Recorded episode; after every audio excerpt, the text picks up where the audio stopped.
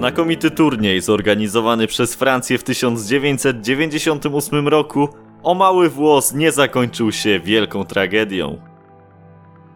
Na kilka godzin przed wielkim finałem Roberto Carlos wybiegł z hotelowego pokoju na korytarz i drżącym głosem krzyczał w niebogłosy. Ronaldo nie żyje! Ronaldo nie żyje! Rozgrywki fantastycznie zobrazowały coraz większy wpływ koncernów i sponsorów na piłkę nożną. Zapraszam do zapoznania się z kulisami ostatnich Mistrzostw Świata rozegranych w XX wieku, które dla osób urodzonych na przełomie lat 80. i 90. wciąż stanowią obiekt westchnień i wspaniałych wspomnień.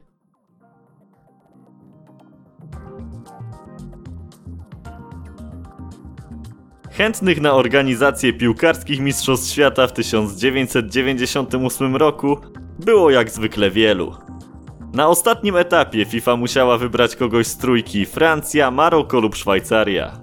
Ostatecznie w lipcu 1992 roku wybór padł na Francję. Rozgrywki cieszyły się coraz większym zainteresowaniem oraz stale rosnącymi nakładami finansowymi, w związku z czym udział w eliminacjach wzięła rekordowa liczba 170 drużyn narodowych. Po raz pierwszy do obsadzenia były aż 32 miejsca. Dokładniej mówiąc 30, bo dwa standardowo zarezerwowano dla gospodarza i aktualnego mistrza. Awansu trzeci raz z rzędu nie wywalczyła reprezentacja Polski, znacznie ulegając Anglikom i Włochom.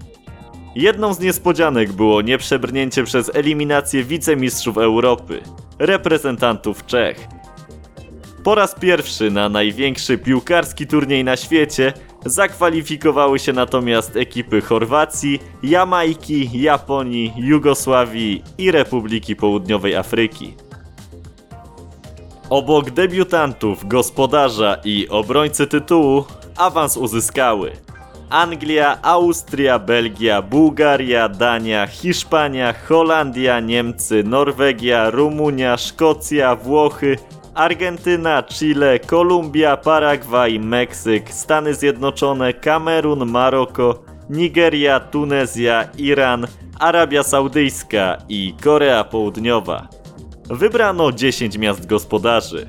Saint-Denis, Marsylia, Paryż, Lyon, Lens, Nantes, Toulouse, Saint-Étienne, Bordeaux i Montpellier. Zespoły zostały podzielone na 8 grup, z których dwa najlepsze uzyskiwały awans do 1-8 finału.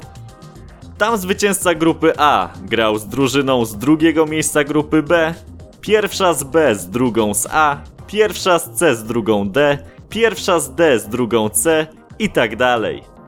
Od razu podkreślę, że drabinka została skonstruowana tak, by do ewentualnego starcia gospodarzy z Brazylią doszło dopiero w wielkim finale. Oczywiście brano pod uwagę, że obie ekipy zajmą pierwsze miejsca w swoich tabelach. Grupy prezentowały się następująco. Grupa A: Brazylia, Maroko, Norwegia, Szkocja. Grupa B: Austria, Chile, Kamerun, Włochy. Grupa C: Arabia Saudyjska, Dania, Francja, Republika Południowej Afryki. Grupa D: Bułgaria, Hiszpania, Nigeria, Paragwaj. Grupa E: Belgia, Korea Południowa, Holandia, Meksyk. Grupa F: Iran, Jugosławia, Niemcy, Stany Zjednoczone. Grupa G: Anglia, Kolumbia, Rumunia, Tunezja. Grupa H: Argentyna, Chorwacja, Jamajka, Japonia. Sukces marketingowy Mistrzostw Świata we Francji, rozegranych w dniach od 10 czerwca do 12 lipca, miał zależeć przede wszystkim od dobrej dyspozycji Brazylijczyków. Canarinos byli przedstawiani jako naddrużyna pozbawiona wad, grająca wręcz kosmiczny futbol. Do zwycięstw miał ją prowadzić prawdopodobnie najlepszy piłkarz globu Ronaldo Luis Nazario de Lima. Zawodnik Interu Mediolan strzelał gole jak na zawołanie, a dzięki niespotykanemu sprytowi, motoryce i nagłemu przyspieszeniu potrafił w widowiskowy sposób przechytrzyć każdego obrońcę na świecie. Mimo młodego wieku, bo liczył wówczas niespełna 22 lata, Miał już na koncie złoto najważniejszego piłkarskiego turnieju zdobyte 4 lata wcześniej. W Stanach Zjednoczonych pełnił jedynie rolę rezerwowego, przez co triumf nie smakował mu tak, jak sobie wymarzył. Teraz to on miał być alfą i omegą swojej drużyny. Wirtuozem, który niczym przed laty Pele i Garincha niemal w pojedynkę rozstrzygnie losy rozgrywek i będzie na ustach całego świata. Sam jednak mocno stronił od porównań do Pelego. Ogromne zainteresowanie piłkarzami z Ameryki Południowej chciała wykorzystać firma Nike.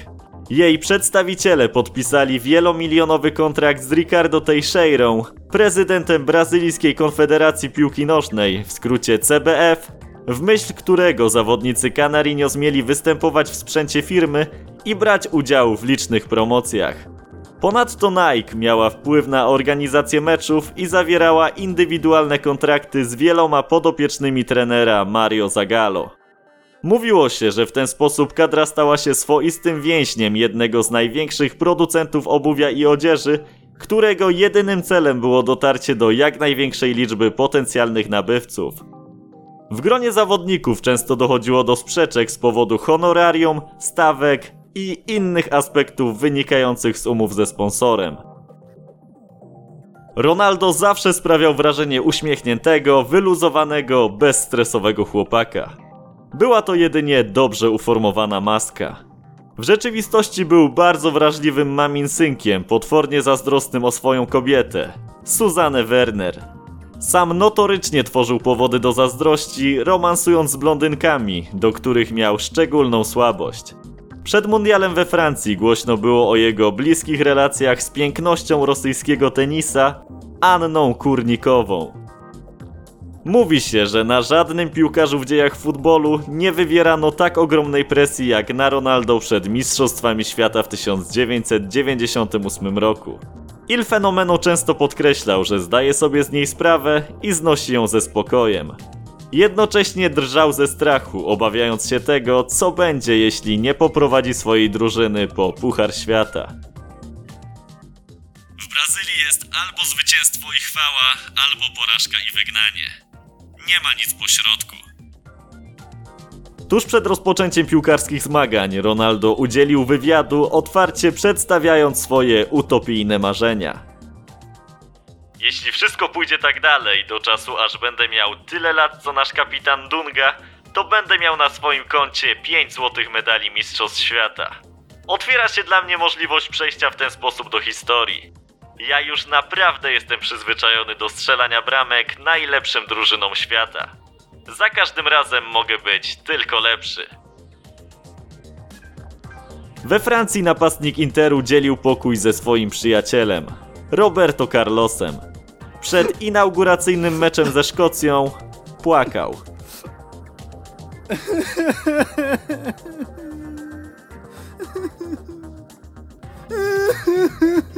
Zupełnie nie radził sobie z rosnącymi wymaganiami kibiców, trenerów, sponsorów i władzami brazylijskiej piłki. Organizatorzy turnieju wzięli przykład z USA i zaprezentowali bardzo huczną ceremonię otwarcia. Wszyscy spodziewali się łatwego zwycięstwa Brazylii, mającego być jednym z siedmiu kroków w obronie mistrzowskiego tytułu.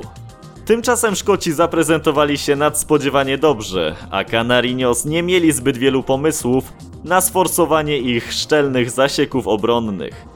Wygrali ale po mękach, 2 do 1. Ronaldo nie pokazał nic szczególnego. Oglądając mecz z Maroko wydawało się, że maszyna do wygrywania zaczyna wchodzić na wysokie obroty. Gole Ronaldo, Rivaldo i Bebeto zapewniły zwycięstwo 3 do 0 i wyjście z grupy. Wszystko zostało przypłacone odnowieniem kontuzji lewego kolana Il Fenomeno, z którą dwa lata wcześniej walczył w Barcelonie. Zostało to bardzo skrzętnie ukryte przed światem, ponieważ trener Zagallo dał podopiecznym całkowity zakaz wypowiadania się o problemach swojego napastnika. Jeśli miał grać w kolejnych spotkaniach, przed każdym musiał przyjmować końskie dawki zastrzyków ze środkami przeciwbólowymi. Innego wyjścia nie było, bo Nike i Federacja Brazylijska nie wyobrażały sobie, by ich znak towarowy był niedysponowany. Dość powiedzieć, że nie dano mu odpocząć nawet w przegranym 1 do 2 starciu z Norwegią, choć czterokrotni mistrzowie świata mieli zapewniony awans do fazy pucharowej z pierwszego miejsca w grupie. W ramach ciekawostki dodam, że była to ich pierwsza porażka w fazie grupowej od 1966 roku, gdy ulegli Węgrom i Portugalii. Z pozostałych spotkań w fazie grupowej warto wyróżnić kilka ciekawych sytuacji. Grupę D niespodziewanie wygrała Nigeria, będąc po raz kolejnym jedną z najbardziej efektownych ekip turnieju. Nigeryjczycy po bardzo dobrym meczu pokonali Hiszpanię, do której coraz bardziej przylegała łatka, gra jak nigdy, przegrywa jak zawsze. Czego jak czego, ale mało kto spodziewał się braku w fazie pucharowej piłkarzy pokroju Raula, Fernando Hierro, Luisa Enrique czy Fernando Morientesa. Kamerun dał szansę gry dwóm swoim 17-latkom, Salomanowi Olembe i Samuelowi Eto. Do dzisiaj są w piątce najmłodszych uczestników mundiali. Spotkanie Holandii z Koreą Południową, zakończone wynikiem 5 do 0, prowadził polski arbiter Ryszard Wójcik. Do niecodziennych zdarzeń doszło przy okazji meczu Stanów Zjednoczonych z Iranem. Jego w cudzysłowie gospodarzem byli piłkarze USA, zatem przy przedmeczowym przywitaniu, zgodnie z wytycznymi i od dawna przyjętą tradycją, zawodnicy Iranu mieli przejść przed nimi i zbić klasyczne piątki. Zgody na taką formę życzliwości nie wyraził irański rząd. Dlaczego? W 1979 roku w wyniku irańskiej rewolucji islamskiej od władzy w kraju został odsunięty Muhammad Riza Pahlavi. Jego przeciwników wspierały Stany Zjednoczone, nazywane od tej pory przez Persów Wielkim Szatanem. Po niemal 20 latach od tych wydarzeń rany nadal były otwarte i rząd w Teheranie nie zgodził się, by zawodnicy reprezentujący Iran przed całym światem maszerowali przed swoim wrogiem. O wszystkim dowiedziała się FIFA i nakazała, by to Amerykanie wyszli z inicjatywą powitania. Gracze Iranu zaskoczyli jednak wszystkich zgromadzonych na Stade de Gerlon w Lyonie oraz miliony odbiorców na całym świecie, wychodząc na boisko z prezentami dla swoich przeciwników. Białymi kwiatami, będącymi w ich kraju symbolem pokoju. Na boisku byli już jednak bezkompromisowi, wygrywając 2 do 1. Po meczu Ayatollah Khamenei, najwyższy przywódca Iranu, nieco uśmiercił pokojową atmosferę, pisząc do piłkarzy. Dziś znów silny i arogancki przeciwnik poczuł gorzki smak porażki z waszych rąk. Bądźcie szczęśliwi, gdyż uczyniliście szczęśliwym irański naród. Do jednej ósmej finału awansowali Brazylia, Norwegia, Włochy, Chile, Francja, Dania, Nigeria, Paragwaj, Holandia, Meksyk, Niemcy, Jugosławia, Rumunia, Anglia, Argentyna i Chorwacja. W tej fazie znów błysnął Ronaldo. Jego dwa trafienia przyczyniły się do zwycięstwa 4 do 1 nad Chile. W identycznym rozmiarze Dania pokonała Nigerię. Jedna z bramek była autorstwa rezerwowego Ebesanda, który wpisał się na listę strzelców zaledwie 16 sekund po zameldowaniu się na murawie. Pięknie grająca Holandia rzutem na taśmę pokonała 2 do 1 Jugosławię. Takim samym wynikiem zakończył się pojedynek Niemców z Meksykiem. Gospodarze w dogrywce pokonali Paragwaj 1 do 0. Autorem złotego gola był Laurent Blanc. Trafienie Christiana Vieriego zapewniło Włochom zwycięstwo nad Norwegią. Tempa nie zwalniali Chorwaci, eliminując Rumunię, wymienianą przed turniejem w kategorii ewentualnego czarnego konia. Wyniki jej grupowych starć, zwycięstwa z Kolumbią i Anglią oraz remis z Tunezją napawały optymizmem. Chorwaci sprowadzili ich na ziemię po golu Davora Szukera z rzutu karnego. Hadzi, Petresku, Popesku i spółka utkwili nam zatem w pamięci przede wszystkim przez pryzmat fryzur na Eminema. Najbardziej elektryzował mecz Anglii z Argentyną, tytułowany jako kolejna odsłona wojny o Falklandy. Na boisku rzeczywiście leciały gromy. Już po pierwszych 45 minutach tablica świetlna pokazywała wynik 2 do 2. Dalszą strzelaninę wyeliminowało zdarzenie z początku drugiej połowy. Diego Simeone sfaulował Davida Beckhama, a ten leżąc odpłacił się kopniakiem na łydki. Bardzo blisko tej sytuacji był rozjemca Kim Milton Nielsen i bez zawahania ukarał Simeone żółtym, a Beckhama czerwonym kartonikiem. Grający w osłabieniu Anglicy przez 75 minut umiejętnie bronili dostępu do swojej bramki, doprowadzając do rzutów karnych. Wszystko na marne. Jedenastki lepiej egzekwowali piłkarze z nadla platy. Ćwierćfinałach Chorwacja wręcz upokorzyła Niemców, wygrywając 3 do 0. Od tego meczu zaczęto spekulować o raczkującym kryzysie niemieckiego futbolu. Francuzi potrzebowali rzutów karnych, by udokumentować swoją wyższość po bezbramkowym starciu z Włochami. Najciekawiej zapowiadające się spotkanie tej fazy rozgrywek rozstrzygnęło jedno z najpiękniejszych trafień w historii piłki nożnej autorstwa Denisa Bergkampa. Napastnik Arsenalu trafił na 2 do 1 w ostatniej minucie meczu i wysłał Argentyńczyków do domu. Brazylia po bardzo emocjonującym meczu wygrała z Danią 3 do 2. Ronaldo został wyręczony w strzelaniu bramek przez Rivaldo i Bebeto, ale zaprezentował się z bardzo dobrej strony. Półfinały były szczęśliwe dla gospodarzy i obrońców tytułu. Francja przegrywała z Chorwacją po golu fenomenalnego Szukera, jednak zdołała odrobić straty. Nikt nie przypuszczał, że sprawy w swoje ręce weźmie Lilian Thuram. Rekordzista pod względem liczby meczów w reprezentacji trójkolorowych nigdy nie stanowił większego zagrożenia pod bramką przeciwnika. W narodowych barwach zaliczył raptem właśnie dwa gole. Były to jednak jedne z najcenniejszych trafień w historii francuskiej piłki, dające wywalczony na własnej ziemi finał Mistrzostw Świata.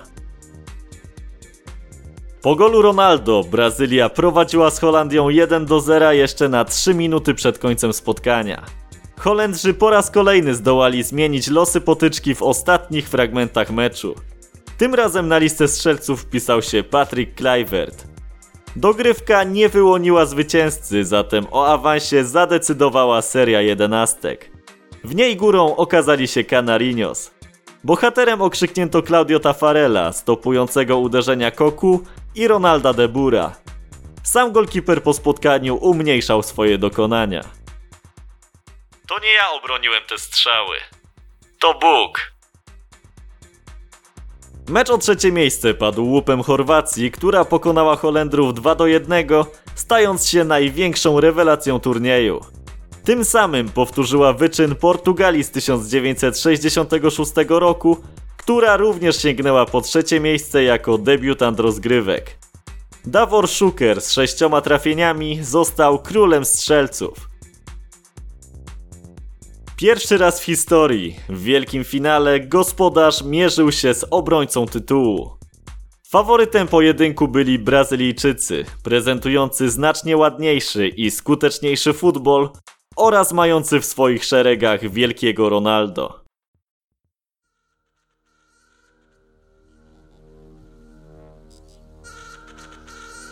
W dniu meczu Canarinos spędzali czas wolny w swoich pokojach. Ronaldo spał. Około godziny 14 zrobił się blady, oblał się potem, doznał drgawek, a z ust puściła mu się piana. Carlos wybiegł w panice z pokoju krzycząc Ronaldo nie żyje! Ronaldo nie żyje! Wszyscy w popłochu wyszli na korytarz, obawiając się najgorszego. Lekarze szybko zajęli się swoim zawodnikiem, po czym ten ponownie zasnął. Trzy godziny później cała ekipa spotkała się w hotelowej stołówce, by spożyć lekki posiłek. Ronaldo nie był sobą. Milczał, z nikim nie rozmawiał i niczego nie pamiętał. Był bardzo zaskoczony, gdy podszedł do niego Leonardo i powiedział, żeby teraz zajął się sobą, bo są rzeczy ważniejsze od futbolu.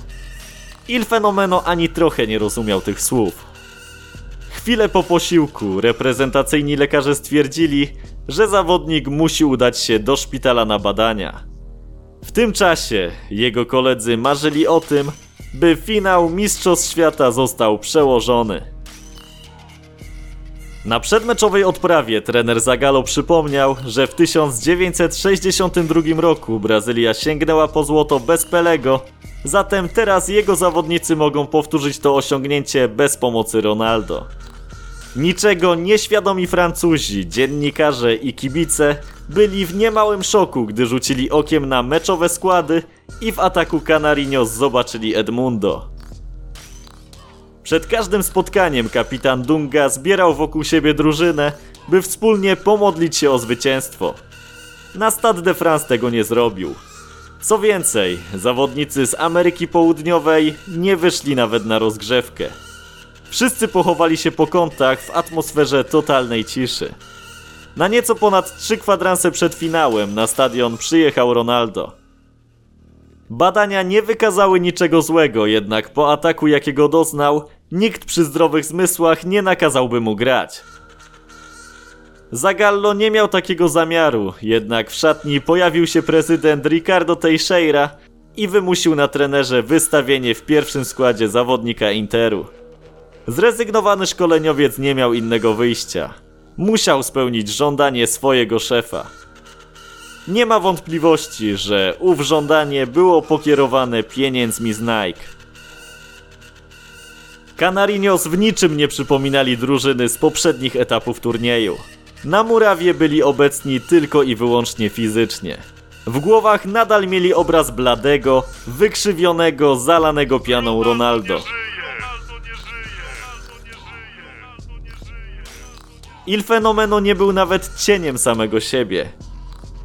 Francuzi nie mieli problemów z wykorzystaniem niedyspozycji przeciwników i wygrali gładko 3 do 0.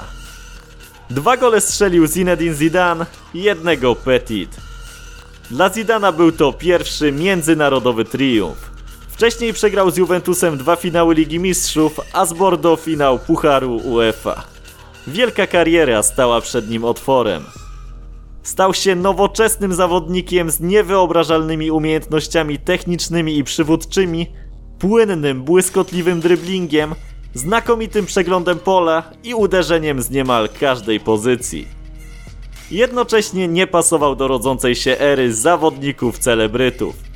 Unikał reklam i skandali, nie wychodził przed szereg.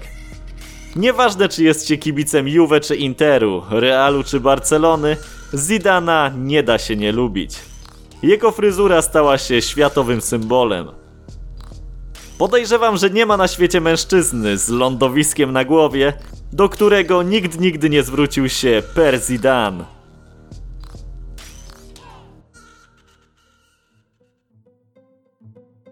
Ronaldo miał rację, mówiąc, że w Brazylii drugie miejsce jest totalną porażką.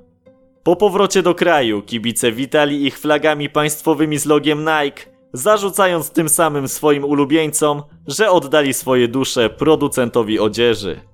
Na dobrą sprawę finał Mistrzostw Świata trwał jeszcze przez długie miesiące. Wszystko przez proces mający wyjaśnić, co lipcowego popołudnia stało się byłemu zawodnikowi Barcelony i dlaczego Canarinos ponieśli klęskę w finale. Autentyczność zeznań budzi wątpliwości, zwłaszcza, że piłkarze dostali od tej szejry nakaz wypowiadania się według oficjalnej, ustalonej przez CBF wersji. Prezydent odpowiednio zastraszył zawodników. Jeśli któryś z nich puściłby parę z ust, nie miałby czego szukać w reprezentacji. Ronaldo, główny bohater procesu, mówił: Straciliśmy Puchar Świata, ale zyskałem coś ważniejszego własne życie. Nie pamiętam dokładnie, ale położyłem się spać i chyba miałem jakiś atak trwający 30 czy 40 sekund. Obudziłem się i bolało mnie dosłownie wszystko. Lekarze ogłosili, że atak był przyczyną buntu układu nerwowego, który nie potrafił już dłużej kumulować narastającej presji.